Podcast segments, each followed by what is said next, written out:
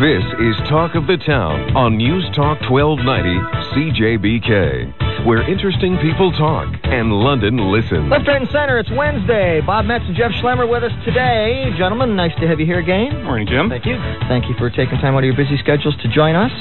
Uh, my question to you is the same question we started the program with today because uh, I, I, I admitted this morning I was a little disillusioned. I sort of had this epiphany that uh, when I look at what's happening both federally and provincially, dollars and cents wise, that that the Fed's uh, just one of many things. We need 11, 11 billion dollars to put back into healthcare, and provincially now we need a couple of billion dollars to put back into education. And then we look at okay, what's happened since the Liberals got in in '93 and the Tories in '95.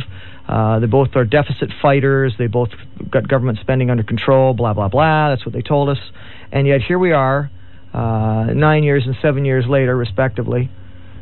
And what's happening? We've got to put all that money back in. All the money that they took out to fight the deficit and do all those good things. Now they're telling us, well, if you want these services to be what they ought to be, you got to put all that money back in. And I'm, I'm sort of abashed by the fact that I, seems to me that we're right back to square one. That neither of these governments did anything substantive to change government, to change the way the government works, to make government itself less expensive. And uh, I fear that the pendulum is swinging back because there's a lot of public support for put that money into healthcare, put that money into education. And I don't know how we, other than higher taxes, I don't know how we get around going right back to where we were. It's tax and spend at both levels, and here comes the deficit again. That's the only answer that any politician can possibly give you. Politicians of traditional parties have nothing to trade but your money and your freedom and your choices. That's all they have to give away. And Although so, I think what we found out, you know, though, there is no other uh, tool avail- available to Yeah, them. but but big revelation. It turns out that you get what you pay for. You know that if you pay less, you get less. Uh, you know, in spite of the the voodoo economics. give me an and, uh, example.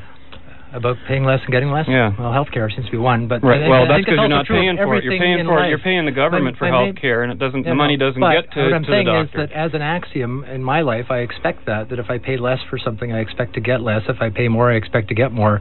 Um, you know what we've what we've sort of been in in the last decade was a lot of people telling us with a lot of a lot of think tanks and so on. Oh no no, there's these economic models and better uh, better. so you don't look uh, for quality at the lower price, stuff. do you? You look So for the hap- higher price, and that's so, your so what determination happens of quality. Is, what happens is that at the end of the day, we've been told if you lower taxes, if you pay less, you'll, you can maintain services. It turns out that doesn't seem to be the case. Well, you that's, can't that's do that not in a shocking vacuum. to anybody. No, you have to open up the market, though. You can't Well, cut off well, that's- taxes and then okay. cut off the Well, supply the of money to an industry, and then not when you- allow when the private it- market to pay when that you've got an idea that hasn't worked out, like lowering taxes and, and saying we can maintain services and lower taxes, then Well- the next thing we find is that people who are still wedded to that I- ideology will just say, well, if it didn't work the first time you cut it, just cut them some more. Well, you guys, you'll are, cut 'em both down you guys, with the greatest respect, it? both you guys are missing my point.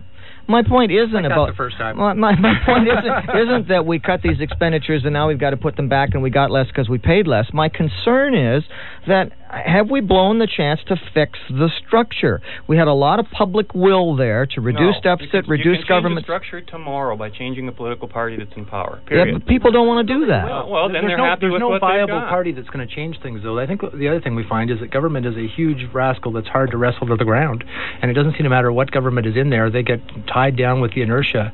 Uh, I remember friends when the NDP were in government, uh, friends in government saying, "Boy, it's extremely hard to get those civil servants to do what you want them to do," and I think that the Tories have found that as well. And yet you would Liberals have. support an, agency like that running your healthcare system, running your education system, right after you told us what the problem with it was. Again, there's no viable party, I think, that that is so much smarter and so much more adept than any other party that they can uh, can fight their way through that. Well, and one of the things Are we doomed then? Are we I doomed? think, I think that what it means is that the way you govern is but essentially pragmatically, and you say, look, Well, that means spend, there's no spend, spend, spend, magic spend, spend, and never stop things. spending. We realize that the way we keep an eye, the way that we run a government is by watching the little things.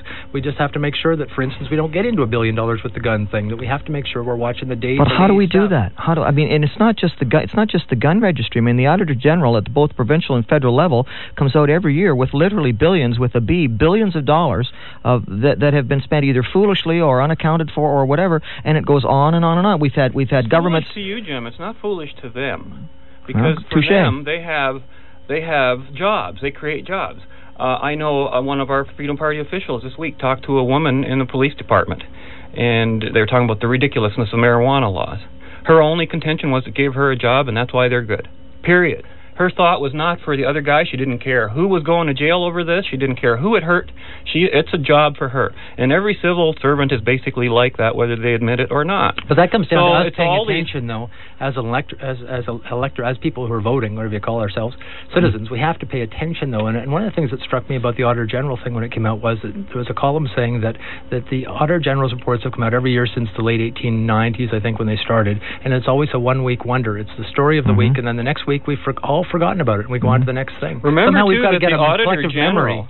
judges the government according to the government's own standards, which is remarkable. Because the Auditor General goes to the government and says, okay, here's what they wanted to do with gun control. It was supposed to accomplish X, X, X, and X, right? Didn't do any of those things.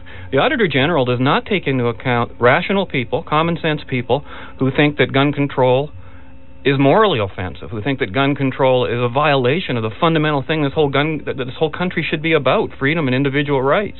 And the connection between remember all authority comes from the use of force. Uh, ultimately, that's what makes that's that's what gives us our sovereignty. The fact that we're now allowing American troops into Canada to protect us. We haven't just chipped away at our sovereignty. It is gone. It's sold But- out. but who- Period. Who's going to force government to get efficient, and, and what model can we use? Like we, we Why can't the we've seen this politicians- why can't the Efficiency is not politicians the do it? Jeff. Well, that's a good question because I look at I look there's, at the there's your, there's your problem right there. right Jeff the thinks that the purpose of government is to be efficient. I think it would, Anything no, I think it would be nice if it would be efficient. Well, it its cannot purpose, be. But I I would like it to be. And fundamentally, we saw the Tories for the last seven years saying we are going to operate on a business model. We're going to privatize things. We're going to, Well, so do the be Liberals. efficient and all that So stuff. do the Liberals. Well, why doesn't it happen? That's one of the 10 Mhm. stupid things that people say about politics is government should be run like a business.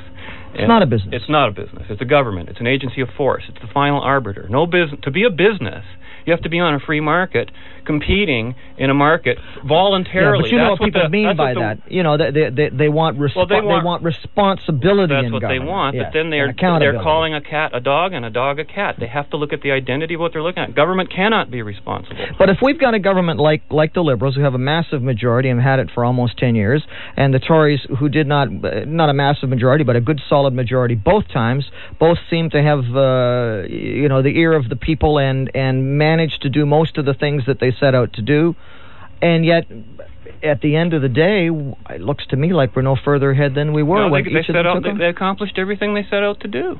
They they, they always they said they were going to do, that. They said they were going to spend this, and they spent it. They said they were going to spend this, and they spent it. But they That's both the told only us, criteria but that they politicians go both by. told us that both of them told us they were going to rebuild government, not just fiddle with payments, not just fiddle with taxation. They both said we're going to rebuild the And way government have, does Jim. business. Jim, they've added so many police powers to the state. They have they have powers of confiscation now. Um, they backtracked on in Ontario. There's no longer a Taxpayer Protection Act from the very same party that gave it to us. They're they are rebuilding government. They're making it bigger and more statist, which is the only direction that government can go. But I thought that's the opposite And- of what they said they were going to do. I thought they, that the Tories said they're they're not government. They're no, they said they were going to be fix government. efficient, Jeff, just No, they like said- you want. it's You- again, they, that they're going to were be gonna have efficient. They said it was going to be smaller government, a It's be a revolution, revolution. common sense. You know what they revolution. meant by smaller government? Fewer people in power, not smaller government in authority. But that now they've put more power in the hands of fewer people. They reduced the number of ridings in the province, and they call that smaller government. Meanwhile, look at the spending of the budgets. By, by the way, no money has ever been taken out of the healthcare system ever. It's gone up year after year. What what the propaganda says is that the increase uh, in healthcare spending didn't go up Well, it year depends how you after year, but that. it never the went transfers down went down. No, Yeah, the no, transfers went down from the transfers federal government, went down by nine or ten and then it was dollars. made up for by increased spending on the provincial well, level. Partly, but uh, it was also taken from other areas that those transfers were coming from because th- those transfers were block funding. They didn't say this much has to go to healthcare. They, But you know, the federal around. government does not even have the constitutional authority to be spending money on transfer payments for health care. That's illegal. There is no law. Well, That's just become a convention. I have some constitutional law law professors who would disagree with you. And Uh, say I'm that sure you do, If, and if I you want to give money to somebody, it's constitutional to give it, whether or not it's in your area or not. It's not in their area for sure. Well, let me come, let me come back to the original question. Have we blown our chance to reform the structure? Is the political will? I mean, is the public will gone for genuine reform? I don't think any of us see a direction for reform that, that would be broadly popular. Nobody even knows what the answers are. Nobody Yeah. nobody picks up a philosophy book and reads about how government really works. I Or- mean, if you really want to understand how things work, I learned everything from reading Ayn Rand. hmm One read, that was it. And I understood every politician. I never saw a newspaper the same again, ever. And this is a woman who lived in a totalitarian country and wanted to know why people could get so evil. how they could drag people out of a classroom and kill them. Like, what? We're good people. You know, we're all good people. How can this happen? So she wanted to understand the nature of government. That's before And- she went to the States. well, no, that's when she experienced it. When she went to the States, she started, uh, she met Isabel Paterson, who's here from Ontario. She became her mentor, and she too taught her about how government works because these people were very learned people. But is, is there a model, though? Is there a government somewhere in the world that we would like to be like? Well- government that we look to and say that's the way they ought to do things. Like there are individual ideas that everybody's always saying, well, we should be more like this. And But that. you know, but I, I don't know if there is. But don't you think that we could craft some simple rules that would change government a lot? Like, for example, uh, just something as small as expense accounts, government expense accounts. I don't think that anybody, MPs or anybody else, should have large expense accounts. I don't think they're necessary. I think if you're going to go out for lunch on the taxpayers tab, you go to Swiss Chalet, which was one of the comments that was made about the the, the provincial Ernie, thing. Ernie's favorite restaurant. Well, yeah, I mean, you know, you go to Swiss Chalet, you go to someplace, if you're going to do it at all, if you don't bring your own lunch, you are a public servant. Now, if you look at the totals of that money, we are talking tens of millions of dollars. Small potatoes in the larger sense, but to me, a, a vital and crucial philosophical point to make. People should not be swilling at the public trough. It wouldn't be everybody is, Jim. The whole political system is that. You want to reform the system? How many people are listening now would be able to get would want to give up free medical health care? How many? They're all at the trough. Every single one of them. but it's not well, free. paying for that. It, well, no, it, but it's I pay free. for it and I get it. When we say it's free, it means you don't pay That's a price not free. to I pay into a for it and I get it. No, No, you pay I for pay it for even it. if you don't get well, it. Well, I pay for it and I get it. It's not free, Right. but when you look at Cam Jackson going It's out and spending a ton of money on fee. meals, I don't feel that he's worked for that. So I think that those are things that they could work on is the nepotism. So, so there's one place. There's one place where we start. You can Yeah. cut out that kind of personal waste. Right. The second thing you can do is to cut out the slush funds, the the HRDCs, where they've got millions of dollars. But Jim, you're talking about uh, 10 minutes worth of interest.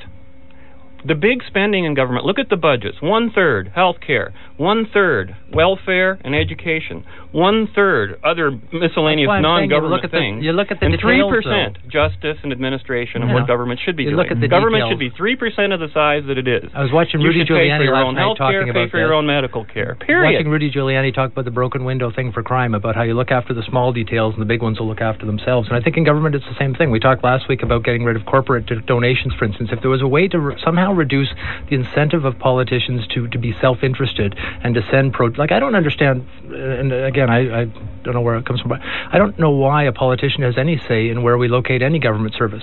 I would have thought there would be some person we would look to to say where's the most efficient place to put this prison or whatever. Why mm-hmm. is an MP lobbying? Why can Chrétien get get a golf course in his riding or whatever? Why not just say politicians have no role in that? Nothing to say about it. Then who has to say about it? Well, again, we hire experts. Like that's the Oh, thing. is wonderful. What we're supposed to do is say, well, look, if So you the decide we need a jail, where's the cheapest Who's place the to put a authority then? The there. expert's the authority. Why why vote for somebody? Again, as long as we've got a system that rewards self-interest, as long as we've got a system that says if you hire these consultants, they will donate a lot of money to your political party, and we don't care that you're paying them three times as much as the people. So why not create a system that have to get rid of. channels self-interest in a way that it's not harmful to others? Socialism is the most harmful system that self-interest works itself Yeah, through because capitalism ain't so great either. well, capitalism you can you can choose your choose the business that you do business with. And, and under socialism you can't choose the government you do business with. No, no, but that's where we get pork barreling. That as long as we say, well, it's going to be capitalism, and we'll let we'll let these companies uh, do this work for us. What we find is over Well, and over again they're doing it? vastly overpaid for the work they're doing, and then we find out why. And the reason is that there's these kickbacks coming one way or another. And and again, I'm the last one Well, that, we that again rules, is because government is allowed to meddle in the marketplace. Otherwise, business would have no interest in giving kickbacks to Oh, I think business is pretty good giving kickbacks to each other. When you come to trying to sell your fighter jets to uh, to whoever, kickback That's is the way one things company. work. That's not business in general. Everybody. Czechoslovakia, we're selling them to, to the Czech Republic now. Our old fighter jets. We'll talk. uh, we'll be back in a second. Please stay with us, left, right, and center. If you care to join us, you're always welcome at six four three twelve ninety. This is Talk of the Town at 1290 CJBK. It's left, right, and center with uh, Bob Metz and Jeff Schlemmer. We've been talking about government and whether we've missed the boat and, in reforming our political structure. But, you know, we started to talk, and then you know, off you guys went again, galloping into the sunset. Well, I this thought- is the first the first thing they teach us in sort of media spin school is if you know nothing about the question that was asked, answer a different Start question. galloping. yeah, yeah. But I come I come back to this, you know, the idea that we can't. Is there is there a government on the planet that works well that we could do a better job of? And, and, and you know, and, and I keep thinking, Do you mean in absolute terms? No. no, not in absolute not. terms, but I, but I'm saying there are. It seems to me there are a few very straightforward things that, just as an example, the Liberal majority in Ottawa under Jean Chrétien could have could have brought in. They could have cut expense account stuff. They could could have cut the kind of perks that people have. They could have put much tighter controls on HRDC and all that kind of slush fund spend. They could have done all of But those how would things. that have been in their interest? Well, uh, it, maybe it wouldn't have been. Would have No, been. In the, would have been in the national interest. Oh yeah, but not necessarily. But it has to be Well, in their interest. That's why I think there's a there's a window of opportunity right now, though, because Chrétien, for once, you know, for the only time in his career, is not beholden to the system. So if there's ever a time that he could change things, now is the time because he doesn't need corporate donations anymore personally. Yeah, but- Chrétien is, a, is not a can- Canadian prime minister. He's an international socialist. Kyoto is a massive wealth transfer from from North America to the rest of the world, just disguised as as environmental concern. But right now, Uh, though, his motivations are different than they've been before. They've And never that's- been different. He's that's been an of the things that I like international about, uh, socialist the from idea day one. Look at his foreign The idea of term limits in the United aid, States for the president, I think, is a good idea, and that's something we should look at here. You know, look at having a term limit and say you get two terms and that's it. Your second term, if you want to get something done, you get going early and uh, you can do it because again, you're not beholden. For once, you're free to do what you think is the right thing instead of doing what'll get you reelected. Let's go to the phones where uh, Rob is going to join us. Hello, Rob. Hi, Jim. Yes, sir. Uh, well, I was just watching uh, the uh, Michael Coren the other night there, and there you have Dal- Dalton McGuinty making more promises of what he's going to do if he gets in, you know. Mhm. And um, I think that right now we're over-governed. We have way, way too many laws on the books now. There should be some sunset clauses that get rid of a lot of the laws that are past due and past dated. Um, I think what we need is fewer promises from the from the uh, politicians and not more. Like right now, all the promises do is they equal equal taxes. Like, and right now we're paying over 54% of our money to the various levels of government. Well, I think that money can measure freedom as well. And I think if we've lost 54% of our incomes to the government, we've lost 54% of our freedom to the government. Um, you know, I think if you really want to change the administration of of politics in this country, I think the, what we really, really need is a flat rate tax system which makes everyone equal, and that would, uh, I think, change the the uh, the face of government in in Canada and the province of Ontario. Yeah. It would certainly change things, but Yep. the, the difference would be, though, if you make it flat rate, as I understand, that uh, you would get rid of the progressive taxation, which would mean that uh, the wealthier, right. wealthier people would pay a lot less, and, and No, they lower, pay, lower they income pay, people would they pay a pay lot more. per- they pay the same percentage of their income, which is which makes everybody equal, which is what you always want, Jeff. Yeah. You want everybody to be equal. But again, it's not clear to me that by having wealthy people pay a lot less tax than they are now, and having the rest of us pay a lot more, that that would make it a better country. I don't know, I, I- but that's not obvious to me that that would be a good thing for me Didn't and my say family that the and my rest friends. of us would pay more. All of us will be paying less. No, we won't all be paying less unless we're getting less. Wit- Witness my earlier remark. Well, which we is need less there's no- government. That's what I'm saying. We could cut out about 50% of what government does. But the Okay. problem is and then we pay for it in the private the, sector. the, the problem there, though, No, is don't. when we talk, and this is one of the fundamental things, and we haven't got to this yet today. One of the things, if we're going to restructure government, one of the things we're going to do is put a whole lot of people out of work.